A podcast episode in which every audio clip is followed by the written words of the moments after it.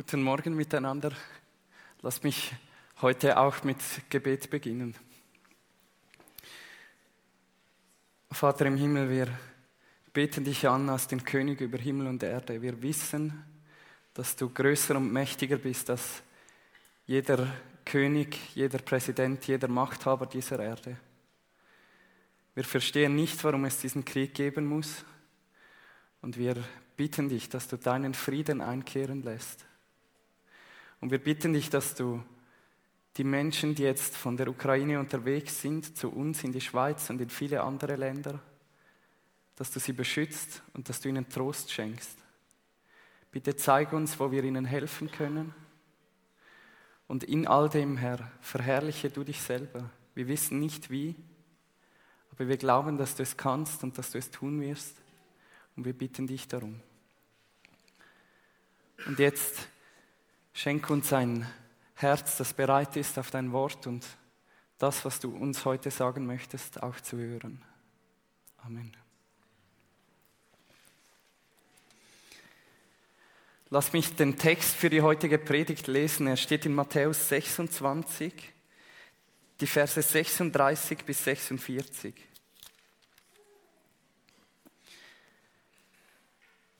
Da kommt Jesus mit ihnen zu einem Grundstück, das Gethsemane genannt wird. Und er spricht zu den Jüngern, setzt euch hier hin, während ich weggehe und dort bete. Und er nahm Petrus und die zwei Söhne des Zebedäus mit sich, und er fing an, betrübt zu werden, und ihm graute sehr. Da spricht er zu ihnen, meine Seele ist tief betrübt bis zum Tod bleibt hier und wacht mit mir. Und er ging ein wenig weiter, warf sich auf sein Angesicht, betete und sprach, mein Vater, ist es möglich, so gehe dieser Kelch an mir vorüber. Doch nicht wie ich will, sondern wie du willst. Und er kommt zu den Jüngern und findet sie schlafend und spricht zu Petrus, könnt ihr also nicht eine Stunde mit mir wachen? Wacht und betet, damit ihr nicht in Versuchung kommt. Der Geist ist willig, aber das Fleisch ist schwach. Wiederum ging er zum zweiten Mal hin, betete und sprach, mein Vater, wenn dieser Kelch nicht an mir vorübergehen kann, ohne dass ich ihn trinke, so geschehe dein Wille. Und er kommt und findet sie wieder schlafend, denn die Augen waren ihnen schwer geworden. Und er ließ sie, ging wieder hin, betete zum dritten Mal und sprach dieselben Worte. Dann kommt er zu seinen Jüngern und spricht zu ihnen, Schlaft ihr noch immer und ruht? Siehe, die Stunde ist nahe und der Sohn des Menschen wird in die Hände der Sünder ausgeliefert. Steht auf, lasst uns gehen. Siehe, der mich verrät, ist nahe.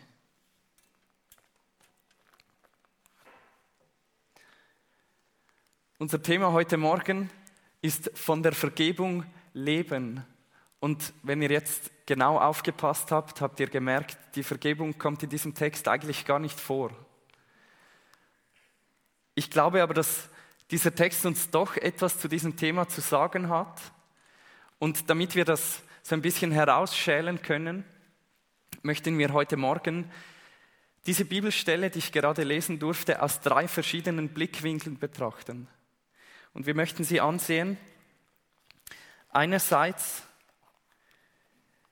aus der Perspektive der Jünger von Jesus. Wie haben sie sich in dieser Situation verhalten? Als zweites, was hat dieser Text mit uns heute zu tun? Also eigentlich unser Blickwinkel auf diesen Bibeltext. Und als drittes, was tut Jesus? Was tut Jesus hier? Und ich möchte gleich mit dem ersten Blickwinkel sozusagen beginnen und das ist der Blickwinkel der Jünger. Die Jünger sind zu diesem Zeitpunkt mit Jesus drei Jahre lang unterwegs gewesen. Sie haben mit Jesus gegessen täglich. Sie haben seine Predigten gehört, die er vor großen Menschenmengen hatte. Sie haben seine Wunder gesehen. Zu diesem Zeitpunkt haben die Jünger gesehen, wie Jesus über das Wasser gegangen ist, was eigentlich gar nicht möglich ist. Sie haben gesehen, wie er 5000 Menschen zu essen gegeben hat, wie er Essen auf wundersame Weise vermehrt hat. Sie haben gesehen, wie Jesus einem Sturm gesagt hat, schweig, und der Sturm hat aufgehört. Die Jünger wissen, zu was Jesus Christus fähig ist. Aber diese Jünger, die hier im, in der Bibelstelle erwähnt werden, diese Jünger wissen es noch ganz besonders. Hier werden drei Jünger erwähnt. Das sind Petrus, Jakobus und Johannes. Diese drei Jünger gehören sozusagen zum innersten Kreis der Jünger. Jesus hat ihnen Dinge gezeigt, die die anderen Jünger nicht sehen durften. Zum Beispiel, nur diese drei Jünger durften mit ihm auf einen Berg steigen und auf diesem Berg hat sich das Aussehen von Jesus plötzlich verwandelt und er hat zu leuchten begonnen wie die Sonne und plötzlich waren da Mose und Elia aus dem Alten Testament und haben mit ihm geredet. Diese drei Jünger haben das miterlebt. Ein anderes Mal ist in einem Haus ein zwölfjähriges Mädchen tot auf einem Bett gelegen. Und Jesus ist in dieses Zimmer hineingegangen und er hat diese drei Jünger mitgenommen. Nur sie durften miterleben, Zeugen werden, wie Jesus die Hand von diesem Mädchen genommen hat und wie es auferstanden ist von den Toten. Wenn irgendjemand wusste, zu was Jesus Christus fähig ist, dann waren es Petrus, Jakobus und Johannes. Diese drei Jünger nimmt Jesus auch jetzt mit sich, wo er in den Garten Gethsemane geht, um einen Kampf im Gebet auszufechten. Seinen letzten großen Kampf, bevor er ans Kreuz gehen wird. Und Jesus kommt uns in diesem Text ganz nahe. Wir dürfen nicht oft einen Blick auf die innersten Gefühle von Jesus werfen, aber in diesem Moment dürfen wir das. Und Jesus macht sich Sorgen. Jesus hat große Angst. Und Jesus sagt zu seinen Jüngern, ich sterbe fast vor lauter Angst. Er sagt, meine Seele ist tief betrübt bis zum Tod. Bleibt jetzt bei mir. Bleibt wach mit mir. Und eigentlich wäre jetzt der Moment für die Jünger zu zeigen, dass sie etwas gelernt haben. Einige der Jungen sind sich am Vorbereiten auf die, auf die Lehrabschlussprüfungen und ich habe mir überlegt, für die Jünger ist dieser Moment ist eigentlich die Lehrabschlussprüfung. Sie haben jetzt drei Jahre mit Jesus sozusagen eine Lehre gemacht und jetzt werden sie geprüft. Jetzt braucht Jesus sie. Jetzt ist der Moment, wo sie etwas zurückgeben können. In diesem Moment hätten die Jünger sagen können, du musst keine Angst haben, der Vater im Himmel ist für uns da. Du selbst hast uns gesagt, sorgt euch nicht über den nächsten Tag, der nächste Tag wird für sich selber sorgen. Du selbst hast uns gesagt, dass Gott sich sogar um die Spatzen, die Vögel kümmert und wie viel mehr um uns. Du musst jetzt keine Angst haben. Oder die Jünger hätten sagen können, natürlich bleiben wir wach mit dir. Die ganze Nacht, wenn es sein muss. Wir bleiben wach im Gebet. Wir, wir beten mit dir, wir machen dir Mut.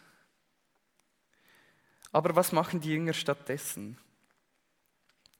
Sobald Jesus außer Sichtweite ist, rollen sich die Jünger zusammen und sie schlafen tief und fest.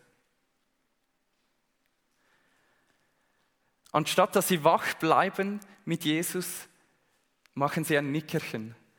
Und eigentlich kann man den Jüngern, glaube ich, gar keinen Vorwurf machen.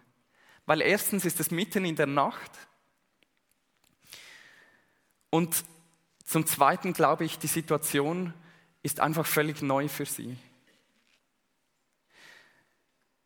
Ich glaube, die Jünger, Jesus hat den Jüngern vielleicht so einen kleinen Schock gegeben in diesem Moment. Und vielleicht kannst du dich daran erinnern, als du noch ganz klein warst, ein kleines Kind, und äh, als du deine Eltern so als eine Art Superhelden betrachtet hast. Den meisten Kindern geht es so, bis zu einem bestimmten Alter schauen sie ihre Eltern an und denken, wow, die, die wissen alles. Ich, ich kann meinem Vater irgendeine Frage stellen, der weiß immer eine Antwort. Meine Mutter, immer wenn ich, wenn ich umfalle und mein Knie ist aufgeschürft, dann hat sie da das richtige Selbelein und ein Pflästerchen. Und meine Eltern wissen eigentlich alles und die können alles. Und dann kommt irgendwann ein Moment, wo man merkt, die machen irgendwie auch Fehler. Das sind gar nicht perfekte Menschen. Und vielleicht ist bei dir ein Moment gekommen, wo du, wo du plötzlich deine Eltern so in einen Moment der Schwachheit erlebt hast.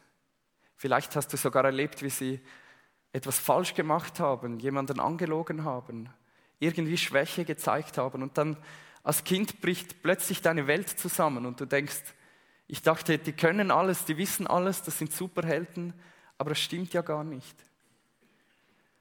Und ich habe mich gefragt, ob, es den Jüngern vielleicht so ähnlich gegangen ist in Gethsemane dass sie Jesus jetzt plötzlich schwach erlebt haben. Dass sie diesen Jesus, dem sie ihr Leben zu 100% anvertraut haben, in einem Moment der Angst und der Schwäche erlebt haben. Nachdem sie gesehen haben, wie er immer Herr der Lage war, wie er in jeder Diskussion immer eine Antwort wusste, wie er mit seinen Predigten Menschen, Menschenmassen in Atem gehalten hat. Und jetzt sehen sie plötzlich, wie Jesus furchtbare Angst hat, wie Jesus einen gewaltigen Druck ausstehen muss und wie er fast zusammenbricht vor der Aufgabe, die vor ihm liegt. Die Jünger sind verwirrt und sie sind müde und sie gehen und legen sich schlafen. Noch in dieser Nacht werden diese Jünger Jesus alle verlassen. Noch in dieser Nacht wird eine bewaffnete Menge kommen und Jesus gefangen nehmen. Und Jakobus wird davonlaufen. Johannes wird auch davonlaufen und jemand wird seinen Mantel fassen und er wird so panisch sein, dass er sich daraus befreit und nackt davon rennt. Und Petrus wird noch in derselben Nacht dreimal öffentlich behaupten, dass er Jesus nie gekannt hat. Der innerste Kreis der Jünger, die engsten Freunde von Jesus, lassen ihn im entscheidenden Moment im Stich.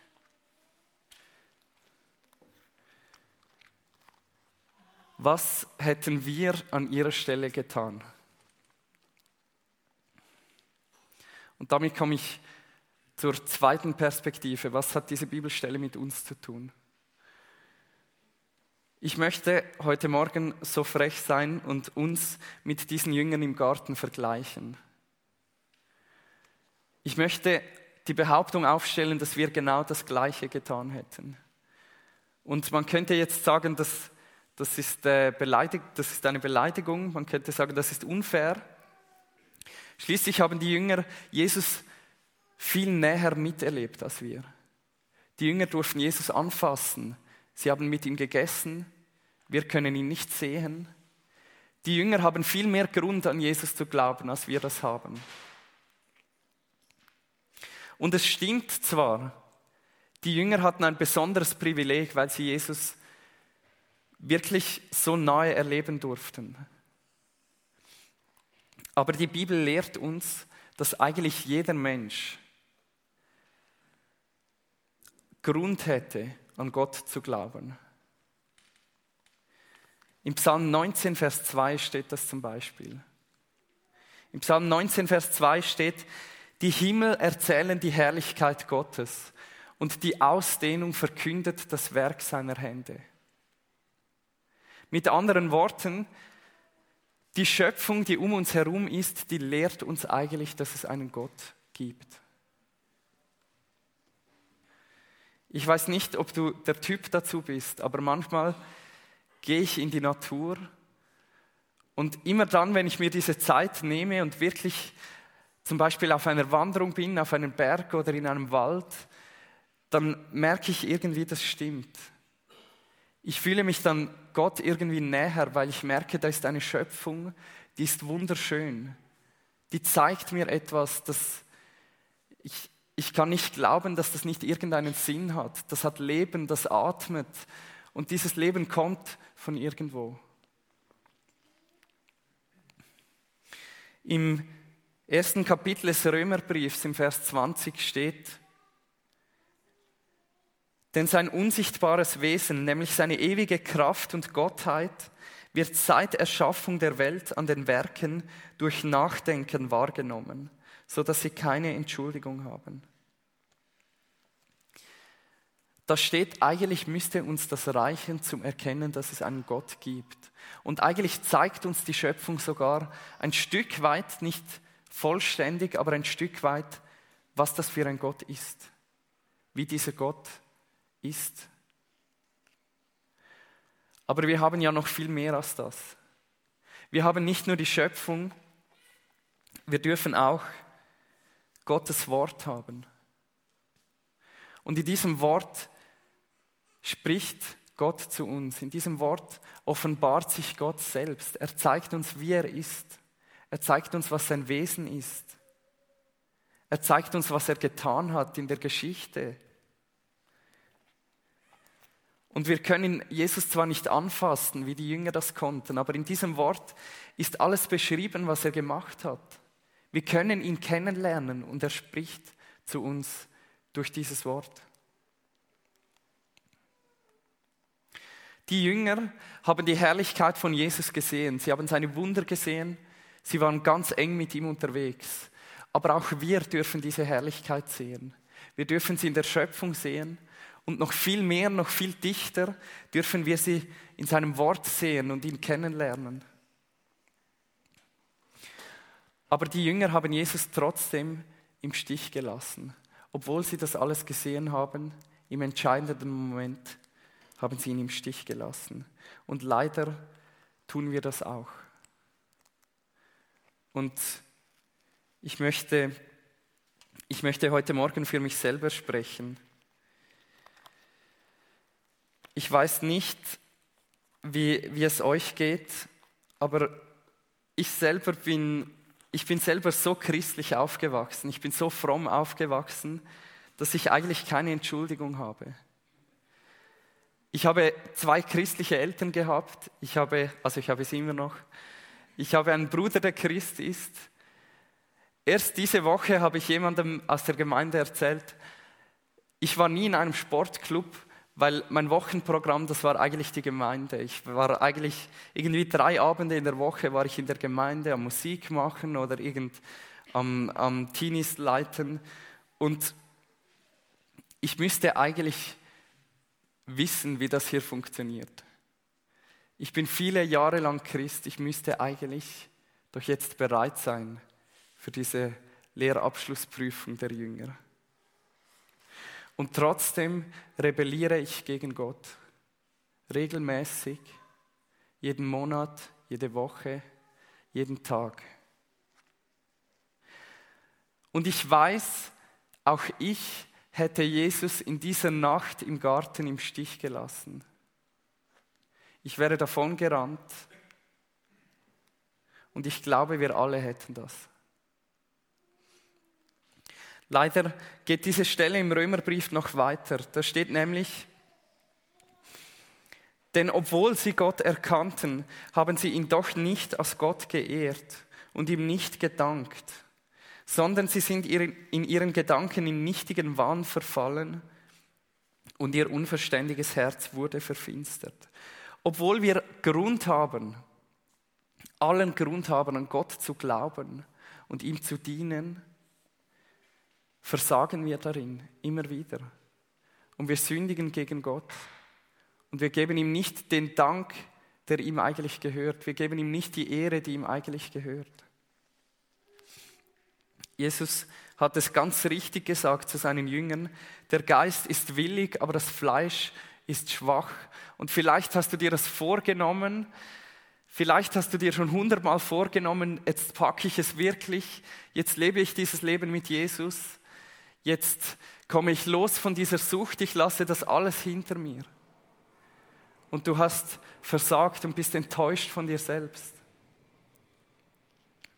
Vielleicht hast du dir tausendmal gesagt, jetzt will ich das tun, was Gott mir sagt. Jetzt nehme ich das ernst, jetzt mache ich das und du bist enttäuscht von dir selbst, gerade weil du es dir schon tausendmal gesagt hast. Wir alle brauchen ein Leben aus der Vergebung. Wir brauchen Vergebung. Wer kann uns vergeben? Und lasst uns nun auf die dritte Perspektive kommen. Was hat Jesus hier getan? In, diesem, in dieser Bibelstelle, was hat Jesus getan? Jesus ist in diesem, in diesem Garten Gethsemane mitten in der Nacht und er betet zu Gott und er kämpft im Gebet. In Lukas 22 heißt es, und er war in ringendem Kampf und er betete inbrünstiger. Sein Schweiß wurde wie Blutstropfen, die auf die Erde fielen. Warum hat Jesus so einen großen Kampf? Warum hat Jesus so einen großen Kampf? Weil seine Aufgabe so unglaublich groß, gewaltig und beängstigend ist. Jesus weiß, was als nächstes auf ihn wartet. Jesus weiß zu diesem Zeitpunkt ganz genau, was jetzt passiert. Er weiß noch in dieser Nacht, werden seine Jünger ihn alle verraten. Er weiß, er wird noch in dieser Nacht gefoltert werden. Er wird verurteilt werden und er wird sterben am Kreuz für die Sünde der Menschen. Jesus weiß ganz genau, als nächstes kommt das Kreuz. Und er fragt sich, ob es nicht doch einen anderen Weg geben kann. Jesus betet zu seinem Vater im Himmel. Mein Vater, ist es möglich, so geht dieser Kelch an mir vorüber, doch nicht wie ich will, sondern wie du willst. Ein Kommentar zu diesem Text hat Jesus Christus mit, mit Sokrates verglichen. Ich weiß nicht, ob ihr äh, Sokrates kennt, das war ein, ein griechischer Philosoph. Der wurde von der Stadt Athen zum Tod verurteilt. Und es, es gibt so eine Legende über Sokrates und die ist in dem Moment, als er, äh, als er zum Tod verurteilt wurde, war er mit seinen Philosophenfreunden und er war so am Diskutieren und Philosophieren. Und dann kam der Bote herein mit dem Giftbecher und Sokrates nimmt diesen Becher und er trinkt ihn aus. Und in diesem Moment fangen alle seine Freunde an zu weinen und sie sind völlig verzweifelt. Und Sokrates ist völlig gelassen, ist ruhig und sagt, hört doch auf damit. Ein, ein Philosoph stirbt nicht so. Und er ist völlig gelassen, geht noch ein paar Schritte, dann legt er sich hin und stirbt. Und es ist mir aufgefallen, dass Jesus in diesem Moment völlig anders aussieht. Er hat eine große Angst. Er will nicht einfach sterben. Es, es ist nicht so, dass er das... Ich habe mir überlegt, vielleicht brauchen wir diese Bibelstelle, um zu verstehen, dass Gott wirklich ganz Mensch geworden ist. Und dass Jesus in diesem Moment vielleicht gleich viel Angst hatte, wie wir das hätten, wenn der Tod auf uns warten würde, wenn all unsere Freunde davonlaufen würden wenn wir wüssten, jetzt werden wir gefoltert, jetzt müssen wir sterben. Und gleichzeitig ist Jesus bereit, Gottes Willen um jeden Preis zu erfüllen. Beim ersten Mal betet er, nicht was ich will, sondern was du willst. Und beim zweiten Mal betet er zu seinem Vater im Himmel, dein Wille geschehe. Jesus hat nicht einfach Selbstmord begangen. Jesus hat nicht einfach den Tod gesucht. Aber Jesus wusste, es ist notwendig.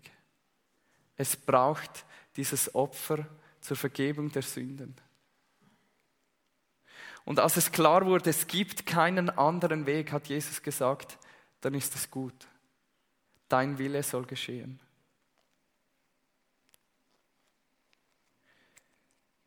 Jesus geht hin Jesus stirbt am Kreuz. Er stirbt für unsere Sünden, für deine und meine.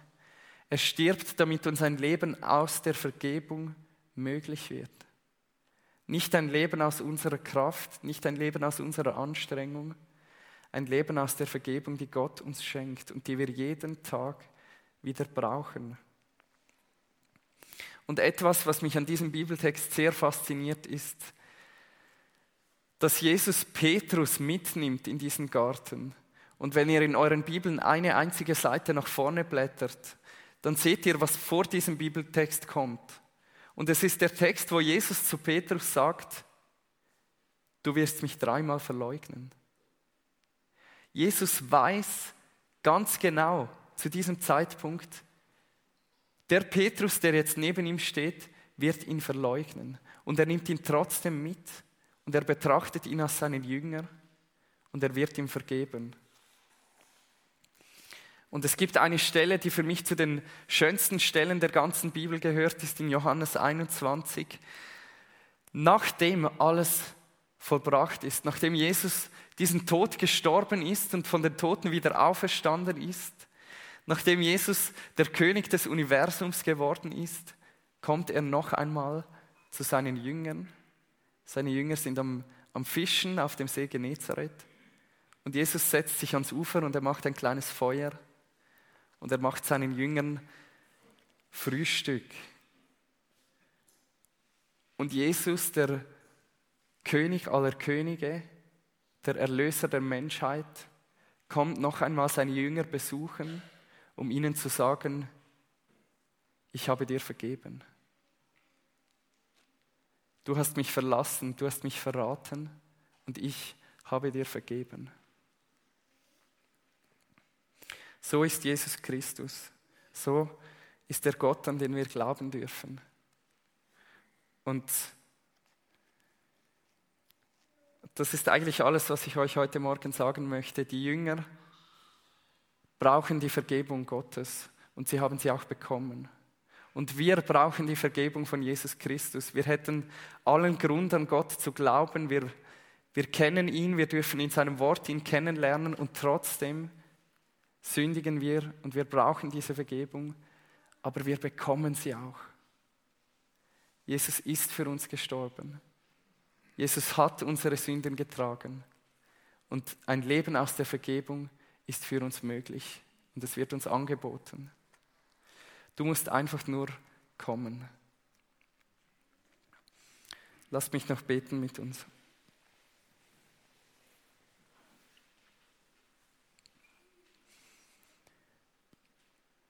Herr Jesus Christus, ich danke dir für die Vergebung, die du uns anbietest.